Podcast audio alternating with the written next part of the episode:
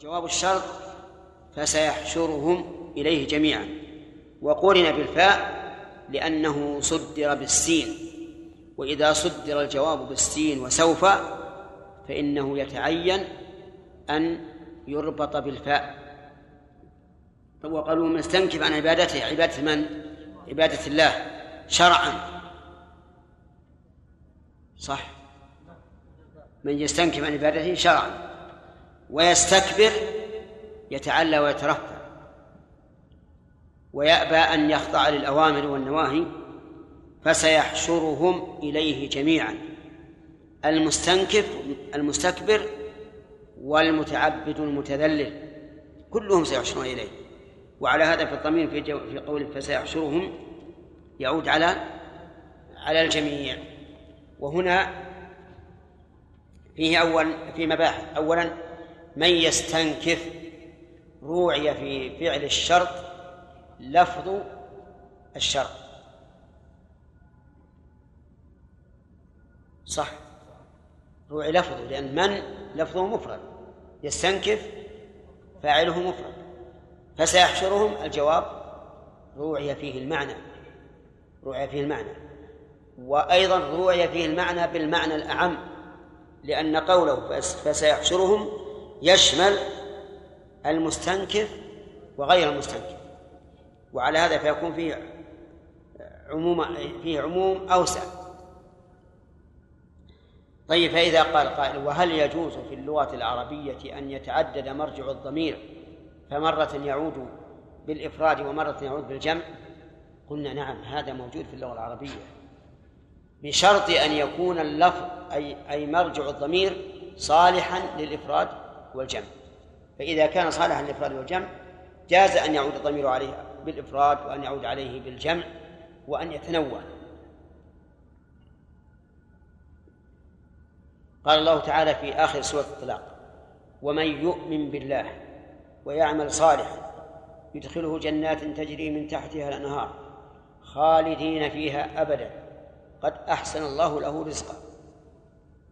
فتجدون في الآية هنا عاد الضمير أولا باعتبار اللفظ ثم باعتبار المعنى ثم باعتبار اللفظ. اشرح. هذه مشكلة. أقول ومن يؤمن بالله ويعمل صالحا يكفر عنه سيئاته ويدخله جنات تجري من تحتها آه، فيها يكفر عنه سيئاته؟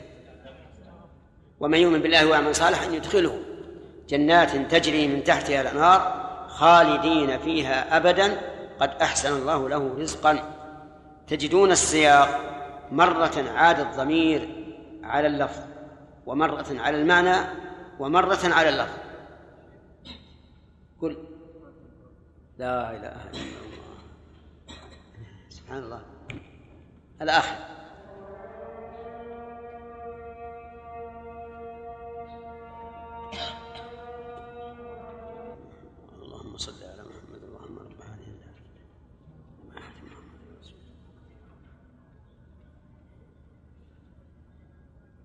سجلت درس العصر يا موسى. سجلت. وراه. ها؟ نوم. أظن مسجل فؤاد؟ إيه.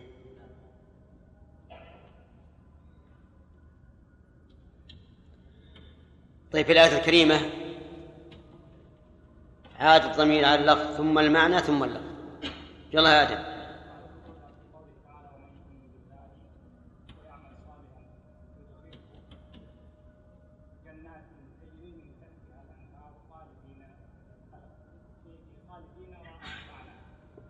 وما قبله. في خالدين راعى المعنى. وما قبله راعى اللفظ. نعم.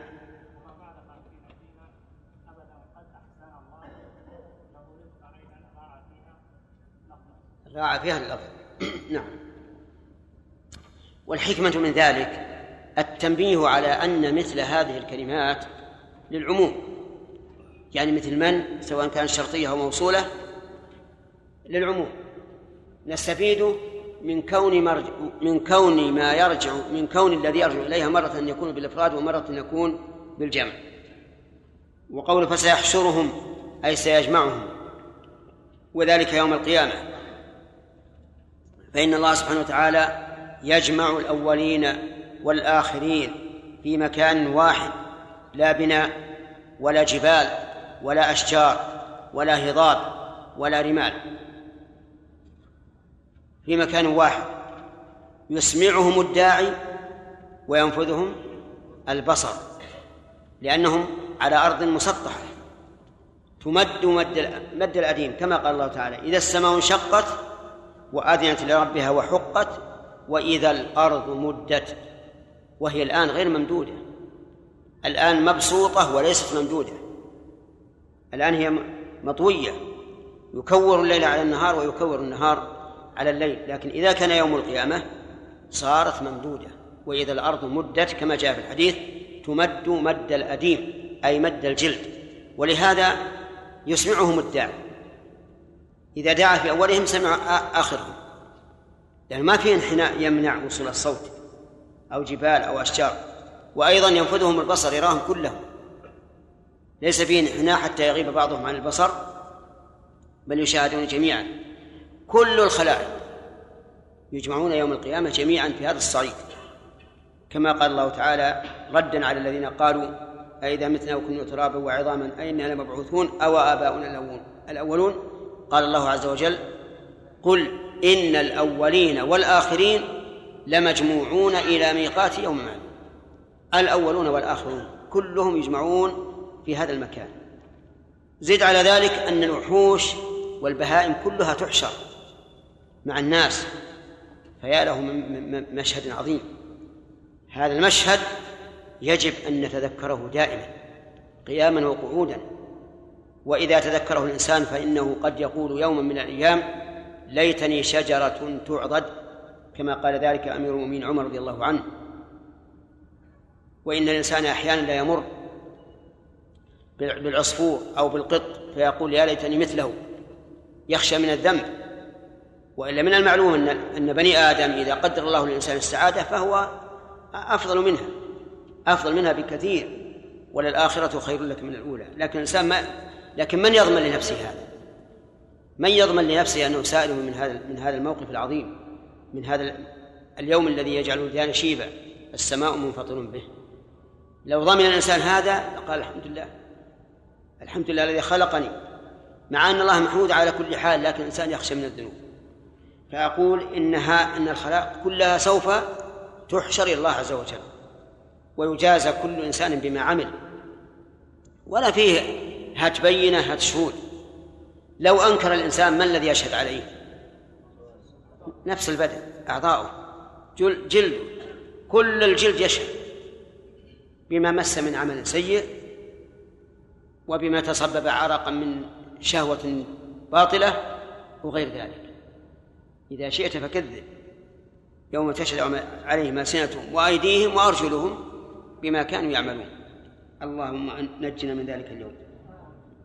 فسيحشرهم إليه جميعا ثم ذكر نتيجة هؤلاء وهؤلاء. سم الله. أعوذ بالله من الشيطان الرجيم. لن يستنكف المسيح أن يكون عبدا لله ولا الملائكة المقربون. ومن يستنكف عن عبادته ويستكبر فسيحشرهم إليه جميعا. إليه. اتكئ شوي على الياء ومن يستنكف عن عبادته ويستكبر فسيحشرهم إليه جميعا. سوت لها شوي. اللي اللي بالأول أنت الياء مسحتها إليه جميعا. فسيحشرهم إليه جميعا. فأما الذين آمنوا وعملوا الصالحات فيوفيهم أجورهم ويزيدهم من فضله. وأما الذين استنكفوا واستكبروا فيعذبهم عذابا أليما ولا يجدون لهم من دون الله وليا ولا نصيرا. أعوذ بالله من الشيطان الرجيم. أخذنا الآية التي قرأها وأظن لم نأخذ الفوائد. نعم. ففيها من الفوائد أنه لا يمكن للمسيح عيسى بن مريم الذي جعله هؤلاء إلها أن يستنكف عن عبادة الله. ويتفرع على هذه الفائدة أن العبد لا يصح أن يكون ربا أو معبودا لأنه هو نفسه عابد مربوب. ومن فوائد هذه الآية الكريمة الاستطراد. بذكر ما يشارك الشيء وإن لم يكن له ذكر.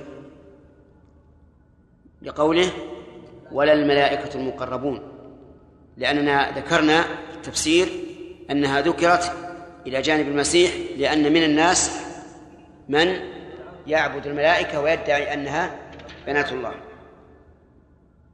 ومن فوائد الآية الكريمة أن الملائكة مقربون إن قلنا إن الصفة إيش؟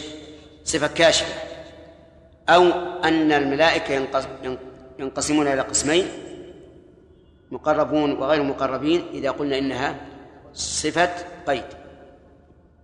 ومن فوائد الآية الكريمة وعيد من استنكف عن عبادة الله واستكبر. لقوله فسيحشرهم إليه جميعا ثم فصل. ومن فوائد الآية الكريمة أن الاستنكاف غير الاستكبار. الاستنكاف بالقلب بأن يكون الإنسان معه أنفة وكبرياء قلبية عن عبادة الله والاستكبار أن يدع العبادة ويستكبر عنها ويحتقر العبادة ويحتقر الرسول كقولهم هذا الذي بعث الله رسولا. ومن فوائد الآية الكريمة إثبات البعث بقوله فسيحشرهم إليه جميعا. ومن فوائدها أيضا أنه عام لكل أحد. لا بد لكل حي من البعث سواء كان من بني آدم أو غير بني آدم حتى البهائم والوحوش تحشر يوم القيامة. ثم قال تعالى فأما الذين آمنوا وعملوا الصالحات وأما الذين استنكفوا واستكبروا. في هذه الآية والتي بعدها التفصيل. تفصيل والتفصيل بعد الإجمال من أساليب البلاغة ومن المعلوم أن القرآن على أعلى أنواع البلاغة. فأما الذين آمنوا وعملوا الصالحات فيوفيهم أجورهم ويزيدهم من فضله. أما هنا شرطية وتفيد مع الشرط تفيد التفصيل. أما كونها شرطية فلأن لها جوابا وهو قوله فيوفيهم وأما كونها تفصيلية فلأنه فصل فيها المؤمنون والذين استنكفوا واستكبروا. وقول آمنوا وعملوا الصالحات هذه تتكرر علينا كثيرا فلا حاجة إلى إعادة شرحها. فيوفيهم أجورهم أي يعطيهم أجورهم وافية كاملة. وقد جاء في القرآن والسنة بيان كيف هذه الأجور وأن الحسنة بعشر أمثالها إلى سبعمائة ضعف إلى أضعاف كثيرة. ولهذا قال ويزيدهم من فضله يعني زائدا على أجوره فإذا استحق الإنسان الحسنة بعشر أمثالها تضاعف إلى سبعمائة ضعف إلى أضعاف كثيرة. وأما الذين استنكفوا واستكبروا استنكفوا بقلوبهم واستكبروا بجوارحهم عن عبادة الله فيعذبهم عذابا أليما أي عذاب عقوبة وألم وأليما بمعنى مؤلم. وكلمة عذابا يسميها النحويون من حيث الإعراب إيش؟ نائب. مصدر. لأن المفعول المطلق هو الذي لا هو الذي لا يكون مع كالفعل أو كالعامل. هذا المفعول المطلق. أما إذا كان من العامل فإنه يسمى مصدر. والمصدر له عدة أغراض منها التوكيد كما هنا عذابا أليما فهو توكيد من جهة أنه عاد في لفظ العامل يعذب وهو أيضا توطئة لما بعده حيث وصف بأنه عليم. ولا يجدون لهم من دون الله وليا ولا نصيرا. أي الولي أي من يتولاهم إذا عذبهم الله. ولا نصيرا يمنع عنهم عذاب الله. فليس لهم دافع ولا رافع. لعقوبة الله عز وجل. الدافع من؟ الولي. والرافع النصير في هذه الآية الكريمة دليل على المجازات وأن الإنسان يجازى بقدر عمله. ولكن حسب ما وعد الله عز وجل. ومن فوائد هذه الآية الكريمة فضيلة الإيمان والعمل الصالح. بقوله فأما الذين آمنوا وعملوا الصالحات. ومن فوائدها أنها ربما تشعر بأن العمل الصالح لن يكون مقبولا إلا بالإيمان لأنه قدم ذكر الإيمان. والأصل أن ما قدم فهو الأسبق. وهذا أمر دلت عليه السنة بل دل عليه القرآن كما في قوله تعالى وما منعهم أن تقبل منهم نفقاتهم إلا أنهم كفروا بالله وبرسوله. فلا بد من الإيمان السابق على العمل الصالح. هل يمكن أن يستدل بهذا على أن العمل الصالح لا يدخل في الإيمان؟ لأن الأصل في العطف التغاير؟ نعم. قد يستدل به من يستدل على أن الإيمان ليس العمل الصالح. ولكن نقول قد دل الكتاب والسنة على أن العمل من الإيمان. قال الله تبارك وتعالى وما كان الله ليضيع إيمانكم. قال أهل التفسير أي صلاتكم إلى بيت المقدس والصلاة عمل. وقال النبي صلى الله عليه وعلى آله وسلم الإيمان بضع وسبعون شعبة أعلاها قول لا إله إلا الله وأدناها إماطة الأذى عن الطريق والحياء شعبة من الإيمان. وربما يقال إنه إذا جمع بين الإيمان والعمل الصالح صار المراد بالإيمان عمل القلب وقول القلب وبالعمل الصالح عمل الجوارح وقول اللسان. فيكون هذا من باب ما يفترق عند الاجتماع ويجتمع عند الافتراق. ومن فوائد الآية الكريمة الرد على الجبرية. يؤخذ من قوله عملوا الصالحات. فأضاف العمل إليهم. والجبرية يقولون أن الإنسان لا يعمل ولا يضاف العمل إليه إلا مجازا وأن عمله ليس باختياره ولا بقصده. ومن فوائد الآية الكريمة بيان منة الله عز وجل حيث سمى الثواب أجرا كأنه استأجر أجراء يعملون فيأجرهم مع أن فائدة العمل لمن؟ ها؟ العامل نفسه بينما الأجراء في غير المعاملة مع الله يكون العمل لمن دفع الأجرة أما هذا فالعمل للإنسان ومع ذلك يأجره الله عز وجل ومن فائدة هذه الآية الكريمة أن ثواب الأعمال الصالحة يزيد على على ما قدره الله تعالى. لقوله ويزيدهم من فضله. ومن فوائدها أن المست... أن المستنكفين المستكبرين جزاؤهم العذاب فيعذبهم عذابا أليما. وهل يدخل في هذا أهل المعاصي؟ إن قلت نعم لازم أنه أن يقع بهم العذاب على كل حال. وإن قلت لا فهو أقرب. لأن المؤمنين يستحقون العذاب ولكنهم لا يعذبون إذا شاء الله إما بمغفرة من الله أو بشفاعة أو بدعاء المؤمن لهم أو ما أشبه ذلك. العصاة. ومن فوائد الآية الكريمة أن من أراده الله بسوء فإنه لا مرد له ولا عاصم منه. لقوله تعالى ولا يجدون لهم من دون الله وليا ولا نصيرا.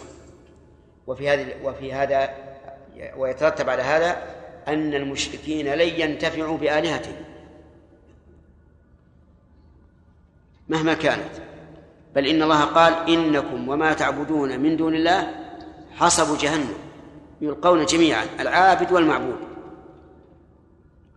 ثم قال عز وجل يا أيها الناس قد جاءكم برهان من ربكم وأنزلنا إليكم نورا مبينا فأما الذين آمنوا بالله واعتصموا به إلى آخره.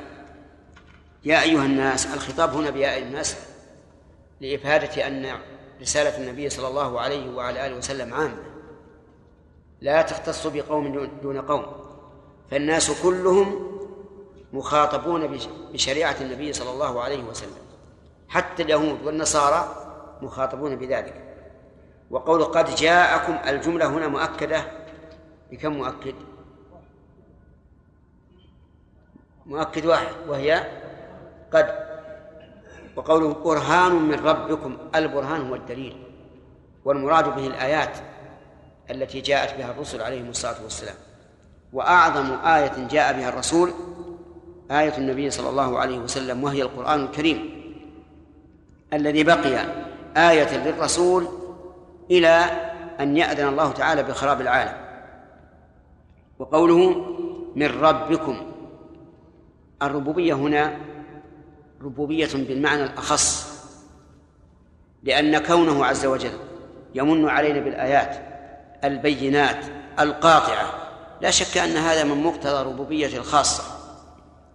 فهو سبحانه وتعالى رب الجميع لكن هناك ربوبية خاصة يمن الله بها على من يشاء من عباده. وأن نعم. وأنزلنا إليكم نورا مبينا. أنزلنا إليكم نورا يعني به القرآن. والنور ضد الظلمة. وهل هو نور معنوي أو حسي؟ هو نور معنوي. لا شك. لأنه به يستنير القلب والوجه.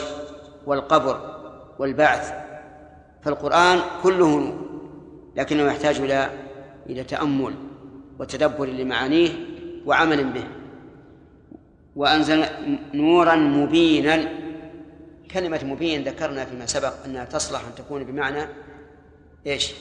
بين وبمعنى مظهر. وذلك لأنها مشتقة من أبان وأبان تصلح. متعدية ولازمة فتقول أبان لي الطريق. وحينئذ تكون إيش؟ أبان لي الطريق.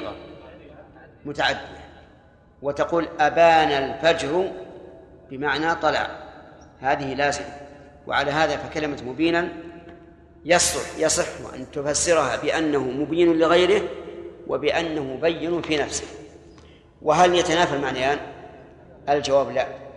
وقد مر علينا القاعدة المهمة الأصيلة أنه متى كانت النصوص من القرآن والسنة تحتمل معنيين لا مرجح لأحدهما على الآخر ولا منافاة بينهما. وجب حمل النص على المعنيين جميعا. في هذه الآية الكريمة بيان فوائد منها أن القرآن الكريم نازل لجميع الخلق.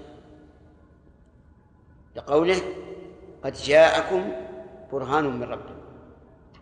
ويترتب على هذا عموم رسالة النبي صلى الله عليه وعلى آله وسلم. ومن فوائد هذه الآية الكريمة أنه يجب على من لم يعرف اللغة العربية أن يتعلمها ليتوصل إلى الاستفادة من القرآن. لقول برهان من رب ومن المعلوم أنك لو تلوته على رجل أعجمي فكما قال تعالى ولو نزلناه على بعض الأعجمين فقرأه عليهم إيش؟ ما كانوا به مؤمنين لأنهم لا يعرفونه ولا يتذوقون طعمه. ومن فوائد هذه الآية الكريمة إثبات الربوبية وأن إرسال الرسل وإنزال الكتب من مقتضى إيش؟ ربوبيته. لقوله قد جاءكم برهان من ربكم. ومن فوائدها أن القرآن الكريم نور. ولكن يا إخواني لا يس لا يتذوق ذلك أو لا يشاهد ذلك إلا من جمع بين أمرين. الأول التدبر والثاني التذكر.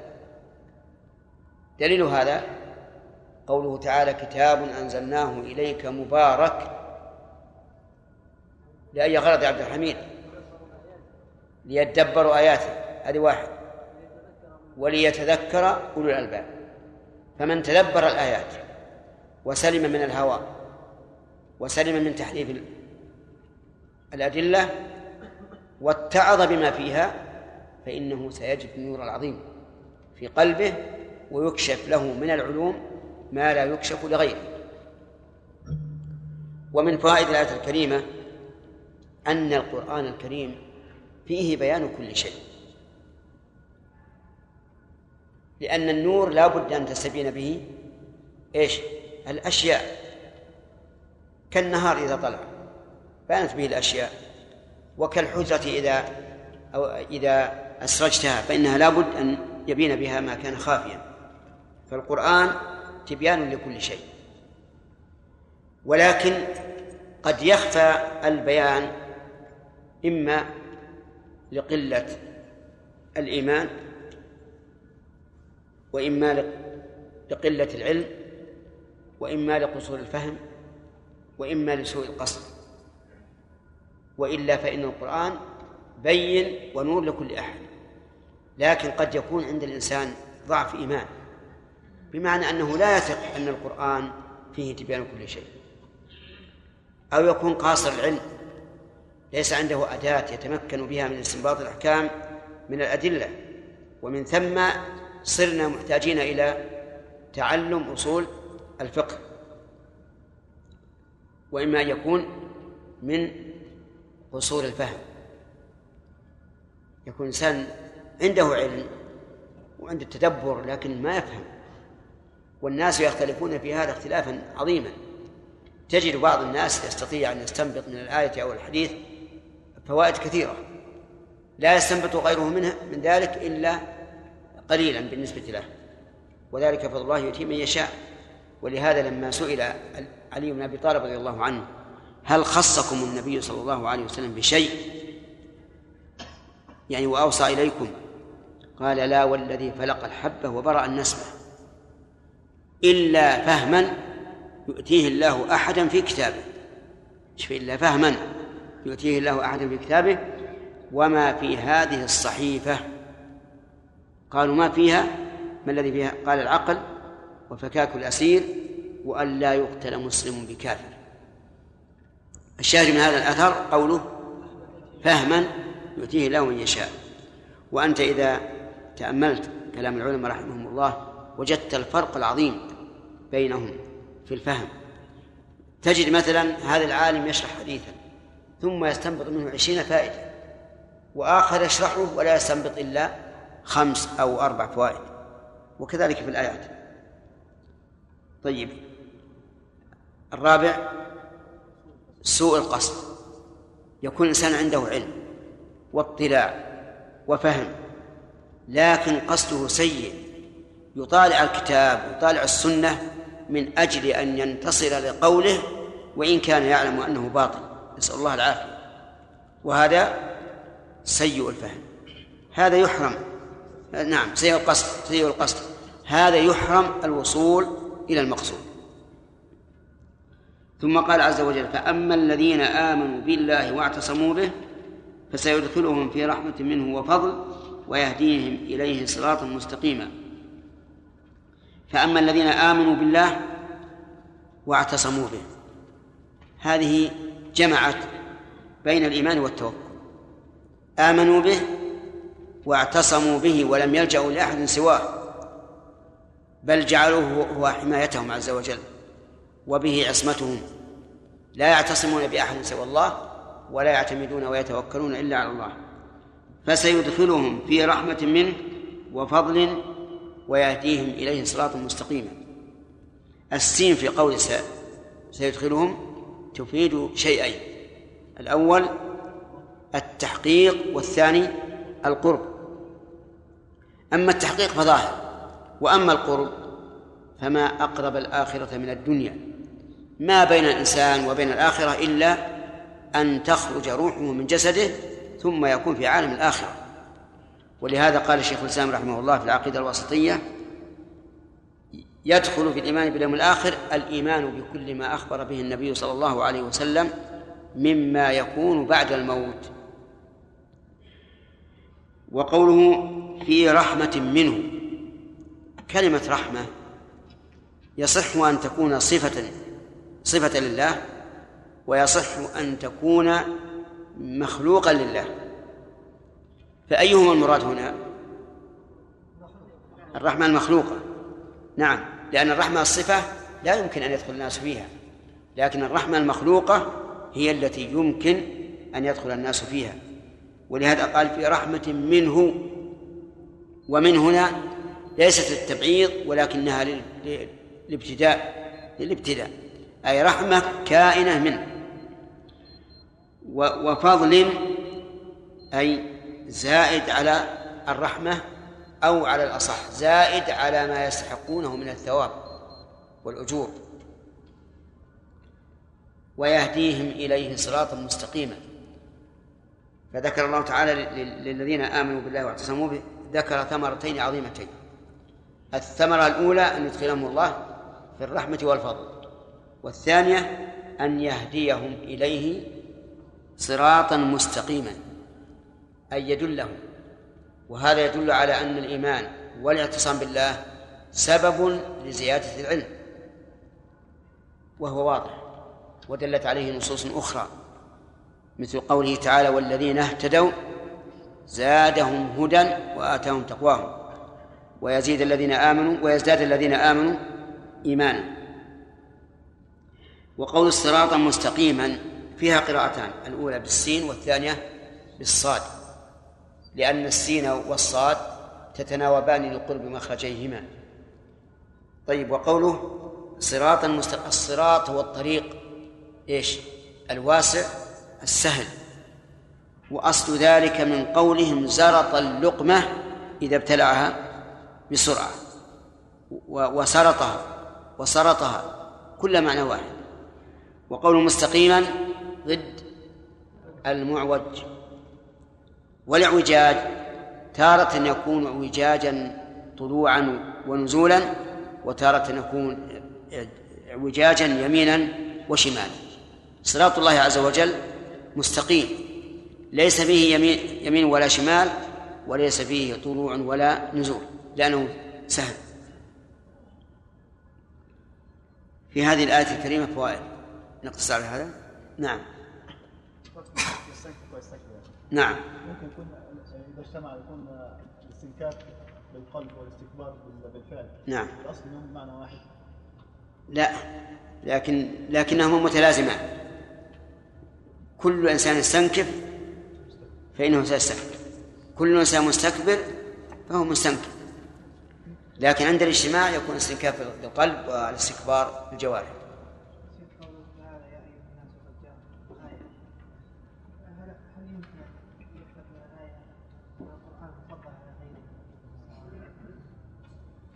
من هذه الآية يعني أن القرآن أفضل من غيره وجه ذلك وجه ذلك أنه وصف الكتب السماوية من إيش؟ وصف الكتب السماوية داخلة في العموم بأنها قرآن ووصف القرآن بالإضافة إلى أنه مبين إلى أنه يا أيها الناس قد جاءكم برهان من ربكم.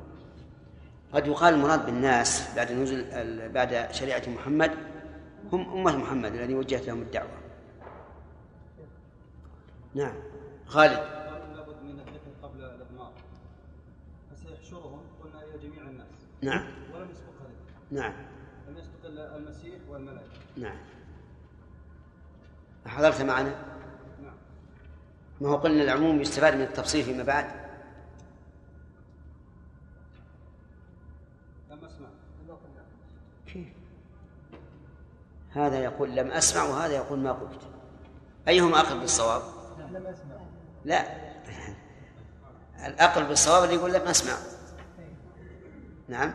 وإبراهيم يقول الثاني أقرب هو أنت؟ ما قلت. على كل حال إحنا ذكرنا هذا. قلنا اولا اللي غير المسيح والم- والملائكة ما ذكروا. لا الكفار ولا غير ولا المؤمنين. لكن ذكرنا إن التفصيل فيما بعد. يدل على ذلك.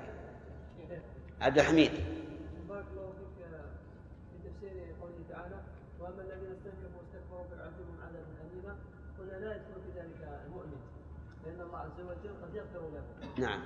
العاصي العاصي يعني. المؤمن العاصي. العاصي. المؤمن العاصي. نعم. وأخذنا في شرح رياض الصالحين بعد صلاة العصر أن آه، قوله تعالى إن الله يغفر إن الله لا يغفر أن يشرك به قد يدخل في ذلك حتى الشرك العملي لا الشرك الاصغر الشرك الاصغر نعم. فوجه الجمع. نقول لقد يدخل ولكن مو هكا الجزم نعم.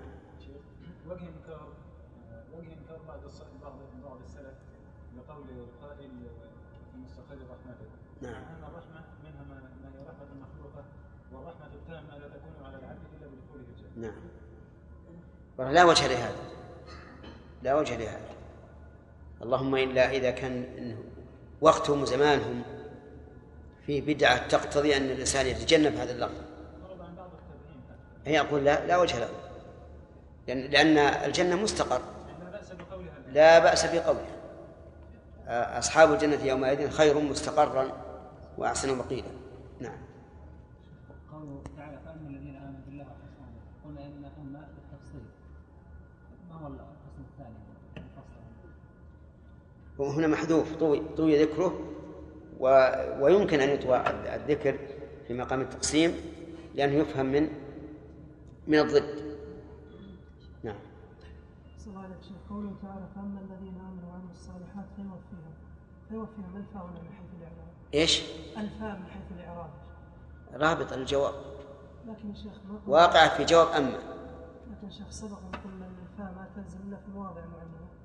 هذه في في إن الشرطية العاملة هذه ما تعمل هذه ما تعمل هذا لكن لا بد من جوابها من من من الفاء فأما من أعطى واتقى وصدق بالحسنى فسنيسره لليسرى وأما من بخل واستغنى وكذب بالحسنى فسنيسره لليسرى إذا يا شيخ الروابط اللي ذكرت في إن فقط إي نعم.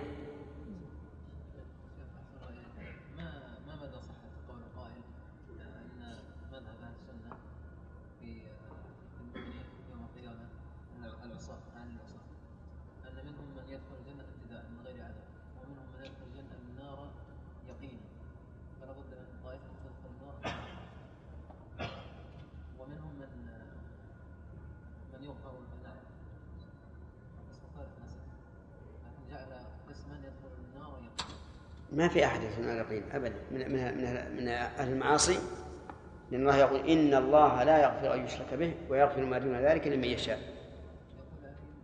لا على سبيل التعيين وإنما هي في الطائفه لا نعلم عددها من أين؟ من أين أخذنا هذا؟ ولا صريح؟ نعم سليم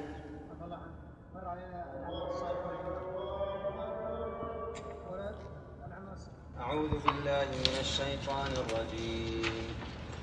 يستفتونك قل الله يفتيكم في الكلالة. إن امرؤ هلك ليس له ولد وله أخت فلها نصف ما ترك. وهو يرثها إن لم يكن لها ولد. فإن كانت اثنتين فلهما الثلثان مما ترك. وإن كانوا إخوة رجالا ونساء فللذكر مثل حظ الأنثيين يبين الله لكم أن تضلوا والله بكل شيء عليم أعوذ بالله من الشيطان الرجيم قال الله تعالى يستفتونك إلى آخره ها؟ إيش؟ السابقة فأما الذين آمنوا ولا اللي قبله؟ قال الله تبارك وتعالى يا أيها الناس قد جاءكم برهان من ربكم وأنزلنا إليكم نورا مبينا. آه، ما المراد بالنور المبين؟ نعم. القرآن. نعم. وما معنى مبين؟ لها معنيان نعم. نعم وهذا الطريق اذا حملناه على الناس مختلف كيف؟ يعني نقول انها مبين بمعنى فاعل بمعنى فاعل وبمعنى مفعول. خطأ. النبي ان لها معنيان. نعم. بين ومبين. نعم. بين على في نفسه يعني على أن بين مشتق من أبان. وهذا الفعل من- من بان. من بان. يأتي ملازما ويأتي متعديا. يعني بين من بان و- ومبين من أبان. طيب.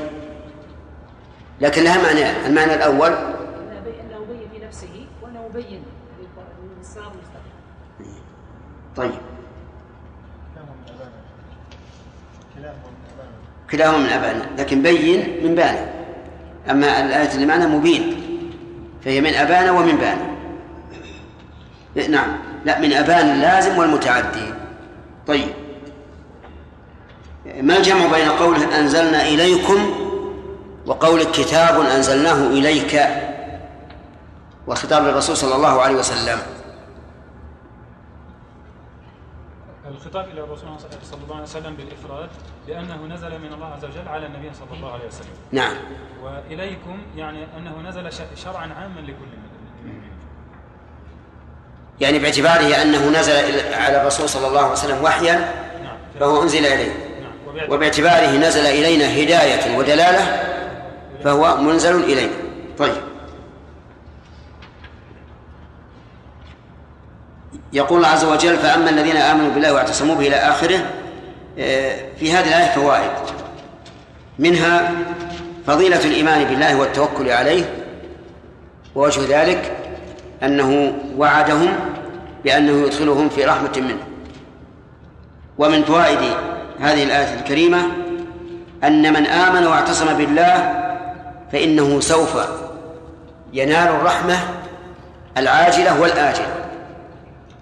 لقوله فسيدخلهم والسين تدل على القرب. وبينا وجه ذلك في التفسير وأن أنعم الناس بالا وأشدهم وأشدهم انشراحا في الصدور هم المؤمنون المعتصمون بالله. ومن فوائد هذه الآية الكريمة أن الرحمة تطلق على صفة الصفة من صفات الله وعلى ما كان من آثارها. وهذه الآية اللي وراك. أي أنت. أي نعم. هل هي من إطلاق الصفة ولا من إطلاق آثار الصفة؟ ها؟ من إطلاق آثار الصفة. وجه ذلك ليست سيفا لله ترى ما أدري من يتكلم الآن. يرفع يده ليتكلم. أنت؟ لا ابدا ولا رأيتك. هذا أنا هذا. ماذا تقول؟ رحمة هنا هل هي رحمة الله أو الرحمة التي من اثاره من اثار رحمته. نعم. رحمة الله نفسها؟ طيب خطأ. إيش؟ لماذا لا تك... لم تكن الرحمة التي هي صفته؟ آه.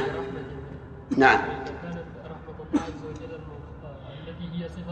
نعم. أي نعم. توافقون على هذا التعليل؟ نعم. طيب. هل هناك دليل على أن الرحمة تطلق على ما كان من آثار الرحمة؟ نعم. آه. إذا ثبت الحديث من قول الله تعالى للجنة أنت رحمتي أو رحمتك من شمل ما ثبت في الصحيح من قول الله تعالى للجنة أنت رحمتي أرحم بك من أشاء. طيب. ومن فوائد هذه الآية الكريمة بيان فضل الله عز وجل على هؤلاء الذين آمنوا بالله واعتصموا به لقوله وفضل. ومن فوائدها أن أن من آمن بالله واعتصم به فإن إيمانه واعتصامه سبب للهداية. لقوله أحمد.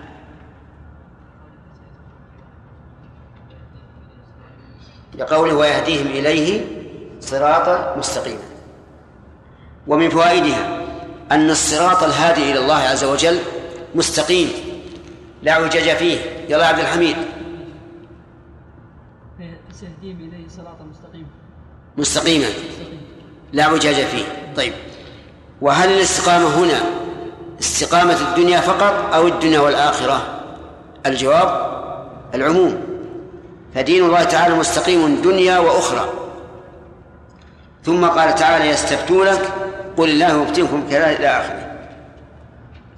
الفتوى الاستفتاء طلب الإفتاء والإفتاء هو الإخبار عن حكم شرعي أو غير شرعي أيضا. لأن الإنسان قد يستفتى في أمور دنيوية. والفاعل في قوله يستفتونك الصحابة والكاف في قوله يستفتونك يعني الرسول عليه الصلاة والسلام. قل مجيبا لهم قل الله يفتيكم في الكلالة. قول في الكلالة متعلقة على ما رجحناه بإيش؟ بيستفتونك ويفتيكم لأننا قلنا لا مانع من أن يتسلط عاملان على معمول واحد كما هو مذهب الكوفيين. وعلى هذا فنقول يستفتونك قل الله يفتيكم كلالة أما على رأي البصريين فيقولون إن في الكلالة متعلق بيفتيكم. ويستفتونك حذفت منها ولم يكن فيها الضمير لأنه ليس عنده على كل حال قل الله يفتيكم. والاستفتاء عن الكلالة ما هي؟ فبين الله تعالى ما هي ما هي الكلالة بذكر المسألة التي تتضمنها. وأصل الكلالة مأخوذة من الإكليل وهو ما أحاط بالشيء. ولهذا نقول في تفسيرها هم الحواشي. هم الحواشي لأن قرابات الإنسان ثلاث شعب شعبة منه وشعبة أصل له وشعبة من آبائه وأجداده. الشعبة التي منه تسمى الفروع والشعبة التي هو منها الأصول والشعبة التي من آبائه وأجداده الحواشي. وعلى هذا نقول المراد بالكلالة الحواشي. الأخ وأبناؤه والعم وأبناؤه سواء كان عمك أو عم أبيك أو عم جدك هؤلاء هم الكلالة. ولهذا فسرها الصديق رضي الله عنه فيما ذكروا عنه أنها من لا ولد له ولا والد. طيب. قل الله في الكلالة إن امرؤ هلك وله أخت فله فلها نصف ما ترك. نعم. إن امرؤ هلك ليس له ولد وله أخت فلها نصف ما ترك. إن امرؤ هلك إن شرطية. وأدوات الشرط لا تدخل إلا على الأفعال. وهنا دخلت على اسم. إن امرؤ هلك. فهل هذا ينقض القاعدة؟ التي قررها النحاة وأن إن الشرطية بل كل الشرط لا يدخل إلا على الأسماء أو إن هذا موضع خلاف. هذا موضع خلاف. إلى عفا نعم. ما يدخل عفا. هذا موضع خلاف. فعلى رأي من يرى أن الشرط لا يدخل إلا على أفعال يقول إن هلك فاعل لفعل محذوف. نعم. يقول إن امرؤ فاعل لفعل محذوف. والتقدير إن هلك امرؤ. ولكن هناك قول آخر وهو, وهو أن أدوات الشرط تدخل على الأسماء لورود ذلك كثيرا في اللغة العربية. إذا السماء انفطرت إذا السماء انشقت إذا الكواكب انتثرت وأمثلة كثيرة. فيقول لا مانع من أن تدخل أداة الشرط على الأسماء. ورأي ثالث يقول إن الذي يلي إن الشرطية يكون معمولا للفعل الذي بعدها إن كان فاعلا فهو فاعل مقدم وإن كان نائب فاعل فهو نائب فاعل مقدم وإن كان منصوبا فهو مفعول مقدم. ولا مانع. وعلى كل حال فالذي نرى أنه إذا اختلف النحاة في شيء فإن نتبع الأسهل. طيب. إن امرؤ هلك أي مات ليس له ولد لا ذكور ولا إناث لأن ولد نكرة في سياق النفي فتعم. وله أخت فلها نصف ما ترك. أخت شقيقة أو لأب أو لأم.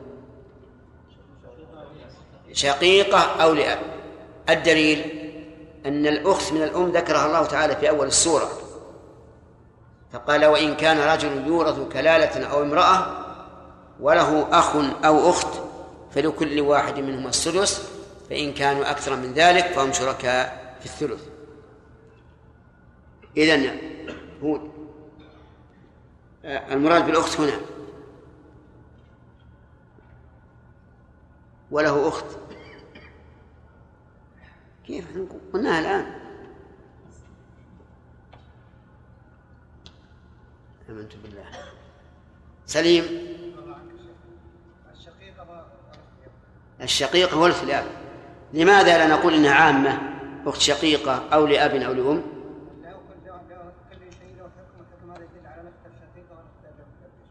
إيه لكن ما هو الدليل. الدليل أن الله ذكر ميراث الأخت لأم في أول السورة. فقال وإن كان رجل يورث كلالة أو امرأة وله أخ أو أخت يعني من أم فلكل واحد منهما السدس. طيب إذن أخت شقيقة أو لأب؟ انتبه الآن. آه، الولد مفقود يعني ما في فرع وارث ليس في فرع وارث. فلها نصف ما ترك يتعين أن لا يكون لها أن لا يكون معها ذكر ذكور من الأصول. أن لا يكون معها ذكور من الأصول. ليش؟ لأنه لو كان معها ذكور من الأصول لم ترث النصف. لم ترث النصف. إذ من شرط إرث الأخت الشقيقة أو لأب النصف أن لا يوجد أصل من الذكور وارث. فصار هنا لا و... لا ولد إيش؟ ولا والد من الذكور ولا والد من الذكور أليس كذلك؟ لا ولد من من من أين تؤخذ؟ ليس له ولد ولا والد من كون فرض الأخت هنا النصف لأنه لو كان هناك والد من الذكور لم ترث النصف طيب فلها نصف ما ترك وهو يرثها إن لم يكن لها ولد. هو من اللي يرثها؟ نعم. أخوها. إن أو لا. آه، إن لم يكن إن لم يكن لها ولد. يعني ليس لها ولد لا ذكر ولا أنثى. بأن ماتت امرأة عن أخيها الشقيق. فقط. أو امرأة عن أخيها من أب فقط وليس لها ولد يقول الله يقول الله عز وجل وهو يرثها إن لم يكن لها ولد. وهنا مشكلة المسألة. كيف قال الله عز وجل وهو يرثها إن لم يكن لها ولد؟ مع أنه لو كان لها زوج لم يرث إلا ما بقي من فرض الزوج. والله عز وجل يقول يرثها إن لم يكن لها ولد. قلنا هذا الكلام باعتبار الكلالة وهم الذين يرثون بالقرابة. بقطع النظر عن الذين يرثون بالزوجية. الكلام الآن هم يسألون عن إيش؟ عن الكلالة. والكلالة لا, لا, لا تتعلق إلا بالأقارب. فقوله وهو يرثها إن لم يكن لها ولد يعني إن كان لها زوج فهو يرث ما بقي بعد الزوج. وإن, وإن لم يكن لها زوج فإنه يرثها. طيب إذا قال قائل ربما يكون لها أم فهل يرثها أخوها؟ ها؟ ليش؟ الكلام قلنا ليس له والد يعني ذكر قيدناها قبل قليل والد ذكر. يرث بعد فرض الأم. لماذا؟ ممكن أن نجيب عن هذا بأن يقال إن الله سبحانه وتعالى ذكر هنا من يرث بالتعصيب. ولهذا لم يقدر له نصيب نصيبا. بل قال هو يرثها إن لم يكن لها ولد. فإن كانت اثنتين إن كانتا الضمير يعود على الأختين. اثنتين يعني ليس معهما ذكر فلهما الثلثان مما ترك مما ترك من؟ الأخ وإن كانوا إخوة رجالا ونساء فللذكر مثل حظ الأنثيين ولم يقدر الله عز وجل لأنه إذا كان مع الأخوات إخوة ورثنا بإيش؟ بالتعصيب فذكر الله هنا الإخوة الإناث الخلص الواحدة الإناث الخلص مع التعدد الإناث مع الذكور الإناث مع الذكور وذلك لأنه لا يمكن أن تخرج القسمة عن هذه الأقسام الثلاثة إما أنثى واحدة أو إناث متعد متعددات. الثالث أو مختلط ذكور وإناث فالواحدة لها النصف. والثنتان فأكثر؟ إيش؟ الثلثان. وإذا كانوا رجالا ونساء فبالتعصيب للذكر مثل حظ الأنثيين. نعم؟ كيف؟ ما ذكره هنا لا نعم. وهو يرث أن يكون هذا. هذا الانفراد صح. اذا الأقسام أربعة. الأقسام أربعة. ذكور خلص وإناث خلص متعددات ومنفردات. والثالث اجتماع الذكور والإناث. طيب بناء على ذلك نتعرض لإرث الأخت النصف. ترث الأخت النصف بشروط. أن لا يوجد فرع وارث مأخوذ من قوله ليس له ولد. الشرط الثاني أن لا يوجد أصل من الذكور وارث.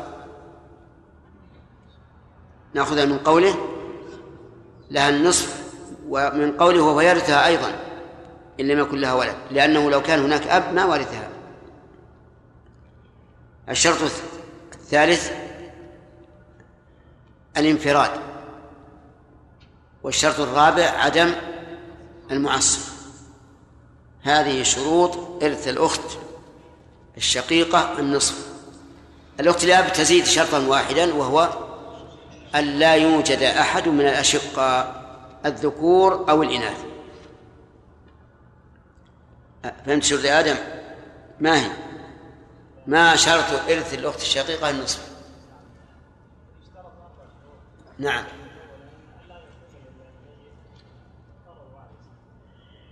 نعم. نعم.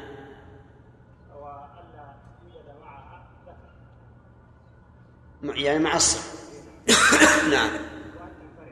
نعم. وأن تنفرد. إذن الانفراد وعدم المعصب وعدم الفرع الوارث وعدم الذكر الوارث من من الأصول. هذه شروط الأخت الشقيقة. الأخت لأب تزيد شرطا واحدا فقط وهو أن لا يوجد شقيق ولا شقيق طيب. فإذا هلك هالك عن أخت شقيقة وزوج كم فرضها؟ عموما النصف لتمام الشروط. طيب عن أختين شقيقتين وزوج. الثلثان. طيب. عن أخت شقيقة وأخ شقيق. تعصيب. التعصيب لقوله وإن كانوا إخوة رجال ونساء فللذكر مثل حظ الأنثيين ثم قال الله عز وجل يبين الله لكم أن تضلوا. يبين أن يظهر الحق بينا. لكم أن تضلوا. قال العلماء معناه لئلا تضلوا. وقيل التقدير كراهة أن تضلوا لأن الله تعالى يريد الله يريد أن يهدينا. أن تضلوا والله بكل شيء عليم. وعلمه سبحانه وتعالى عام. لكل شيء.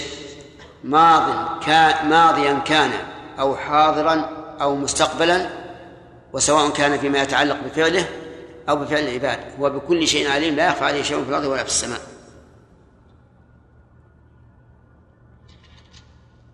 ومن علمه عز وجل أنه أفتانا فيما يشكل علينا. في هذه الآية فوائد كثيرة منها حرص الصحابة رضي الله عنهم على معرفة الحق لقوله يستفتونك وما أكثر ما استفتوا وما أكثر ما سألوا ليصلوا إلى الحق. ومن فوائد الآية الكريمة أن النبي صلى الله عليه وسلم قد يشكل عليه بعض الشيء فيفتي الله به لقوله قل الله يفتيكم ولم يقل فأفتهم ومن فوائدها إطلاق الإفتاء على الله لقول الله تعالى لقوله تعالى قل الله يفتيكم وهذا فعل. هذا من الأفعال وإن كان هو قولا فهل يجوز أن نشتق من ذلك اسما لله؟ فنقول المفتي لا لكن يجوز أن نشتق منه وصفا لأن الوصف أوسع وأعم. ومن فوائد هذه الآية الكريمة أن ترتيب الآيات توقيفي. وجه ذلك أن هذه الآية لها صلة بآيات المواريث التي في أول السورة. ولو كان اجتهاديا لكان مقتضى الاجتهاد أن إيش؟ أن تربط مع أخواتها وأن تذكر هناك. لكن لما كان ترتيب القرآن توقيفيا أي في آياته صار محلها هنا. ونظير ذلك قوله تبارك وتعالى حافظوا على الصلوات والصلاة الوسطى وقوموا لله قانتين فإن خفتم فرجالا أو ركبانا فإذا أمنتم فاذكروا الله كما علمكم ما لم تكونوا تعلمون. والذين يتوفون منكم. هذه هاتان الآيتان ذكرتا في سياق العدد آيات العدد لأن ترتيب الآيات من عند الله عز وجل. أو من عند النبي صلى الله عليه وسلم وليس للرأي فيه مجال. ومن فوائد الآية الكريمة أنه إذا هلك هالك لا ولد له وله أخت ولا أب له فلها النصف. لقوله تعالى فلها نصف ما ترك. فإن كان له فإن كان له فرع يعني ولد. نظرنا. إن كان الولد ذكرا سقطت الأخت. وإن كان أنثى أخذت فرضها والباقي للأخت. مثال الأول لو هلك هالك عن أخت شقيقة وابن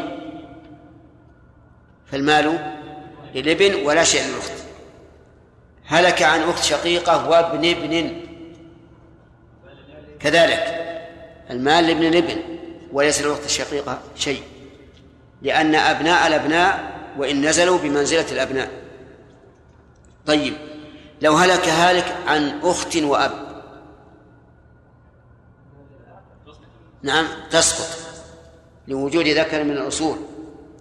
لو هلك هالك عن أخت وجد. خطأ. خطأ. لازم نسأل عن الجد. هل هو من قبل الأم أو لا؟ إن كان من قبل الأم فإنها ترث النصف لأن الجد من قبل الأم من ذوي الأرحام. وإن كان من قبل الأب كأب الأب فهذا موضع خلاف بين العلماء والراجح المقطوع به أنها تسقط مع وجود الجد وأنه لا ميراث لها مع الجد. طيب. ومن فوائد الآية الكريمة أنه لو ماتت امرأة عن أخيها الشقيق أو لأب فقط فالمال؟ إيش؟ المال له. لقوله وهو يرثها إن لم يكن لها ولد. فإذا هلكت امرأة عن أخ شقيق فقط فالمال كله له. عن ابن أخ شقيق المال له. عن بنت أخ شقيق ليس لها شيء لأن من ذوي الأرحام. عن ابن أخ شقيق وبنت أخ شقيق. المال لابن أخ الشقيق ولا شيء لأخته لأنه عاصب وهي من ذوي الأرحام. ومن فوائد الآية الكريمة أن أن الأختين فأكثر لهما الثلثان. لقول الله تبارك وتعالى فإن كانت اثنتين فلهما الثلثان مما ترك. طيب آه إذا هلك عن أختين شقيقتين وزوج.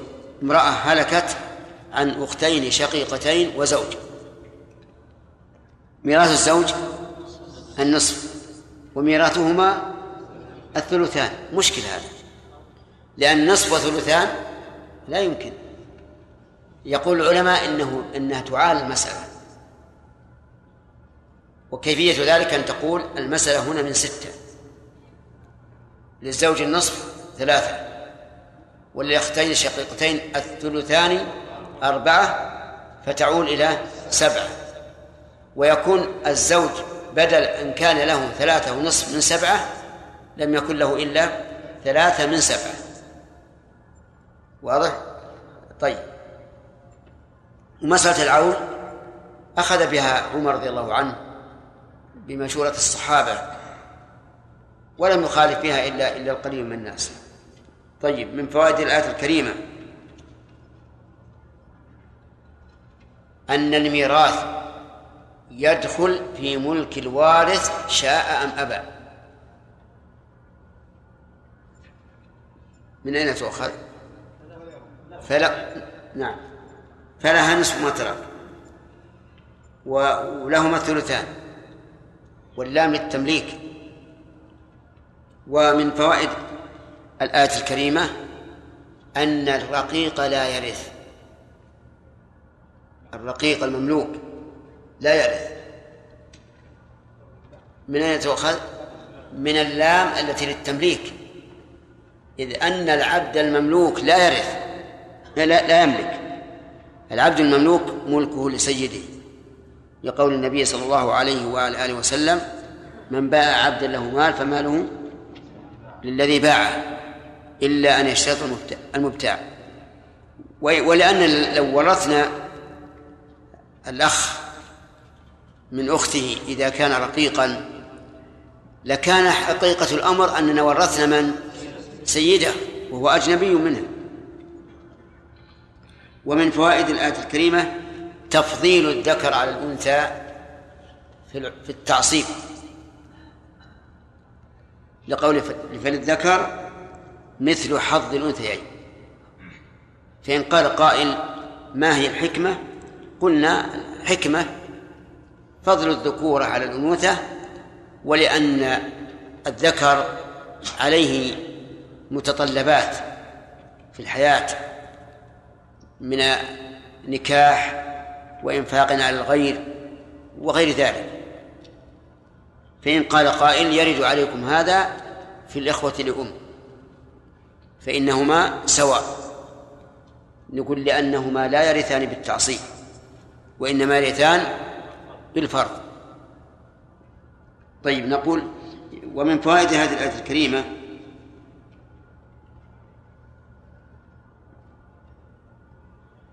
أن الفرض قد يزيد بزيادة المفروض له عبد الحميد وش الدليل؟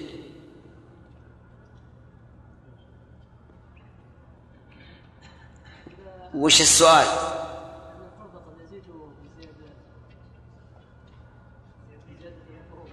طيب الدليل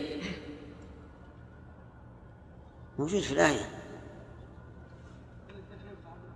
إيش؟ لا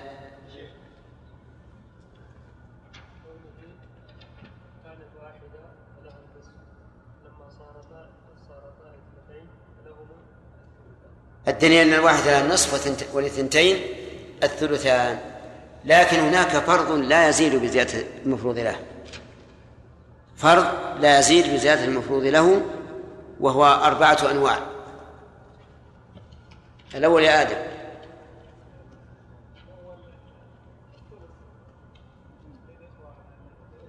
خطأ.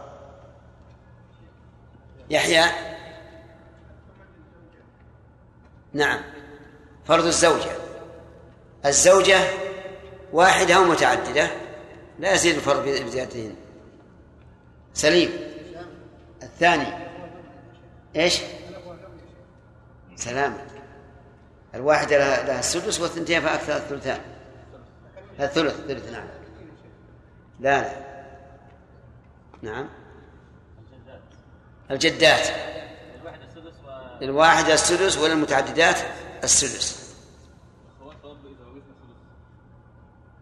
إيش؟ السدس؟ صحيح. الأخوات الأب إذا ورثنا السدس. بنات الابن إذا ورثنا السدس.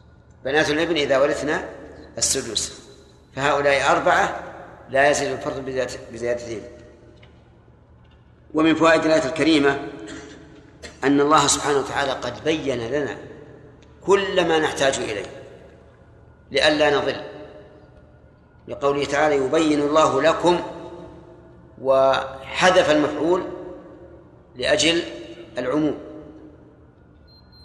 ومن فوائد الآية الكريمة الرد على أهل التفويض في صفات الله عز وجل الذين يقولون إننا لا نعلم معاني صفاته عز وجل. لأنه إذا لم نعلم لزم من ذلك أن لا بيان في القرآن. والله عز وجل يقول, يبين الله لكم أن تضلوا.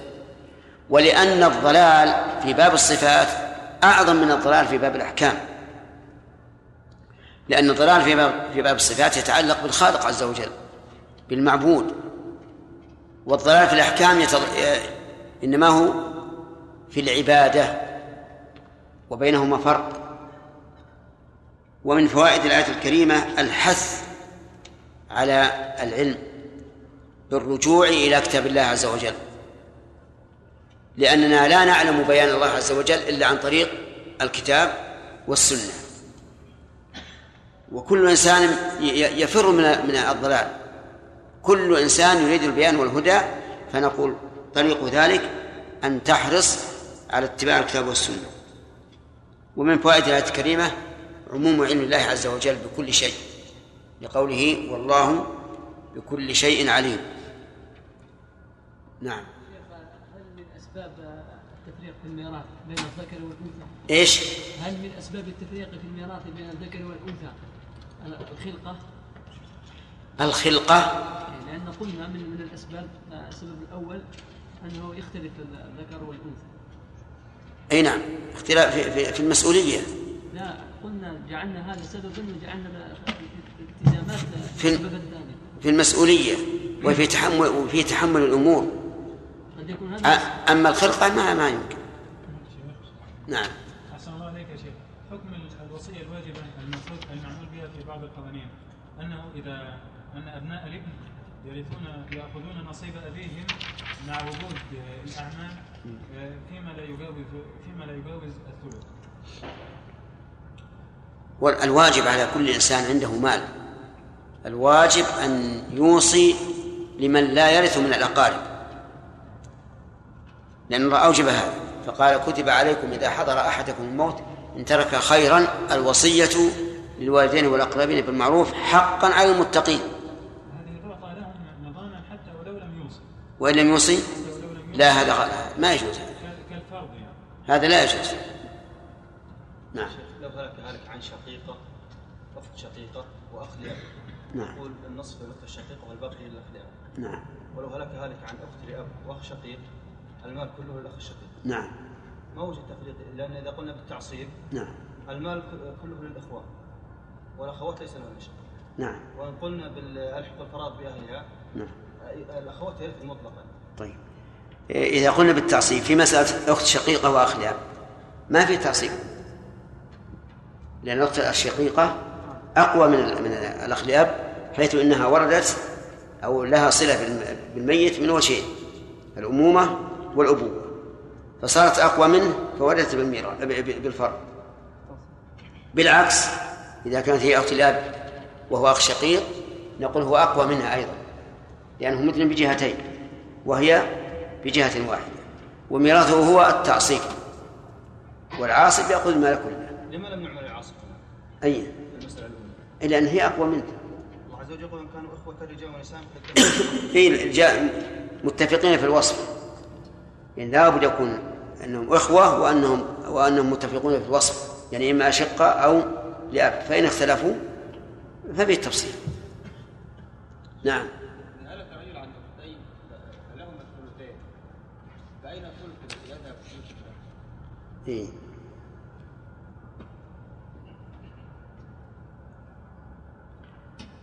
قال النبي صلى الله عليه وسلم ألحقوا الفرائض بأهلها فما بقي فلأولى رجل ذكر. ينظر العاصب إما عم أو ابن عم أو ابناء إخوة أو ما أشبه ذلك. طيب فإن لم يكن عاصب إن لم يكن عاصب فقد اختلف العلماء رحمهم الله. هل يرد على صاحب الفرض أو يجعل في بيت المال. منهم من قال إنه يرد ومنهم من قال يجعل في بيت المال. والصحيح أنه أنه يرد. الأختين. فيكون لهما ثلثان فرضا والباقي ردا نعم.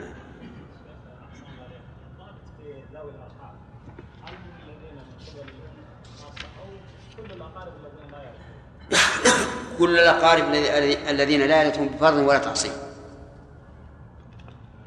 نعم دليل عدم الأصل إيش؟ دليل دل... عدم الأصل دليل إيش؟ عدم الأصل الذكر الوارد إي نعم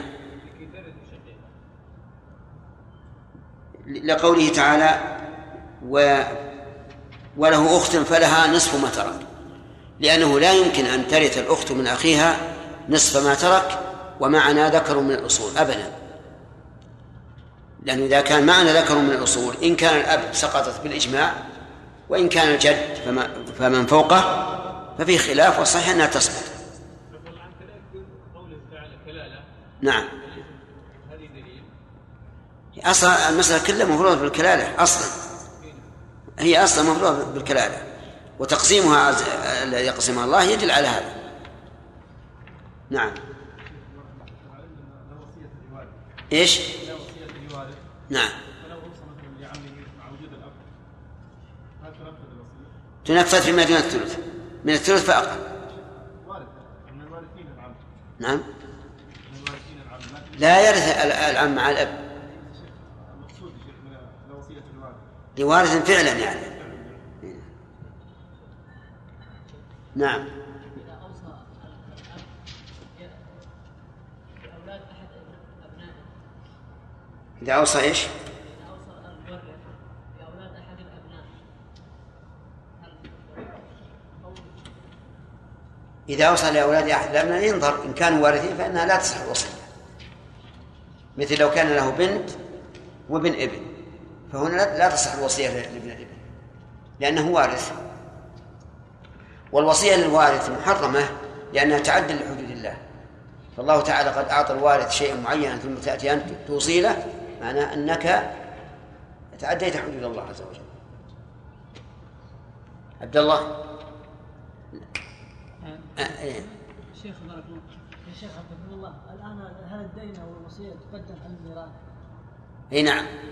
الدين يقدم على الميراث. فلو هلك هالك وعنده عشرة آلاف ريال وهو مطلوب عشرة آلاف ريال فهنا لا حظ للورثة به لقوله تعالى من بعد وصية توصون بها أو دين. لكن الوصية قد يقول قائل كيف تقدم على على الورثة وهم لا بد أن يرثوا مع معها. يتبين هذا إن شاء الله بعد الأذان.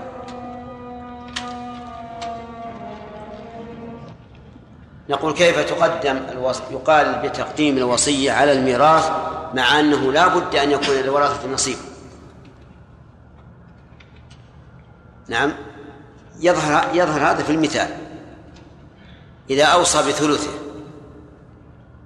امرأة أوصت بثلثها ولها زوج وأخت شقيقة.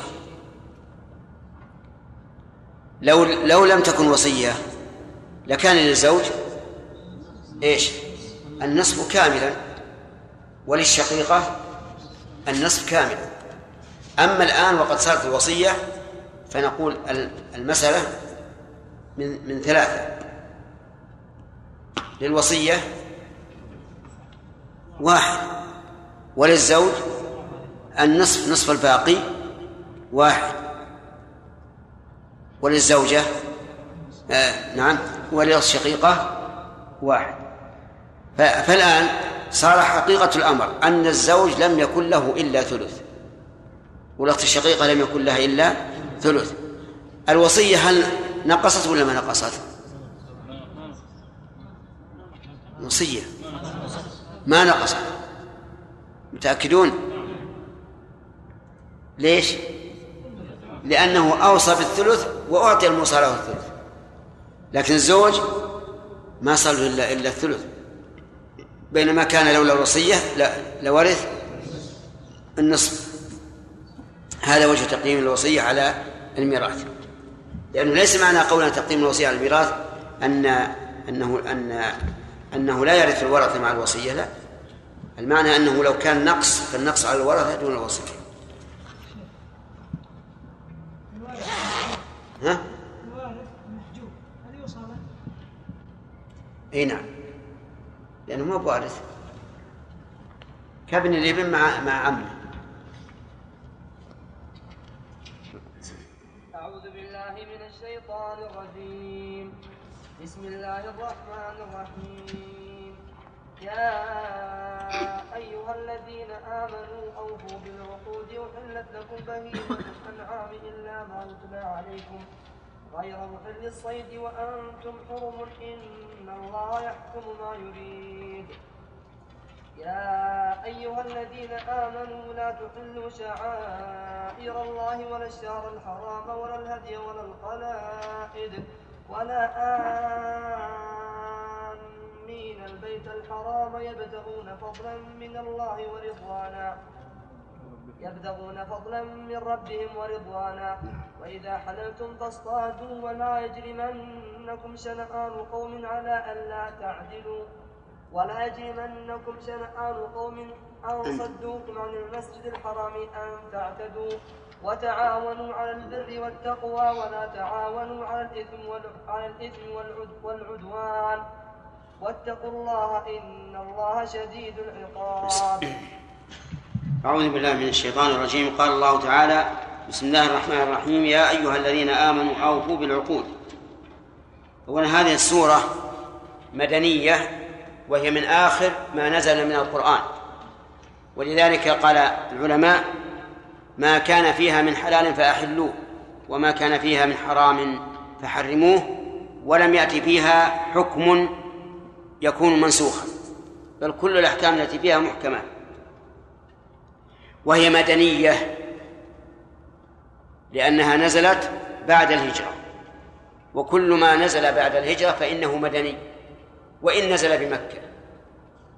وإلا ففيها قول الله تبارك وتعالى اليوم أكملت لكم دينكم وأتممت عليكم نعمتي ورضيت لكم الإسلام دينا هذا نزل في عرفة والنبي صلى الله عليه وسلم واقف بها.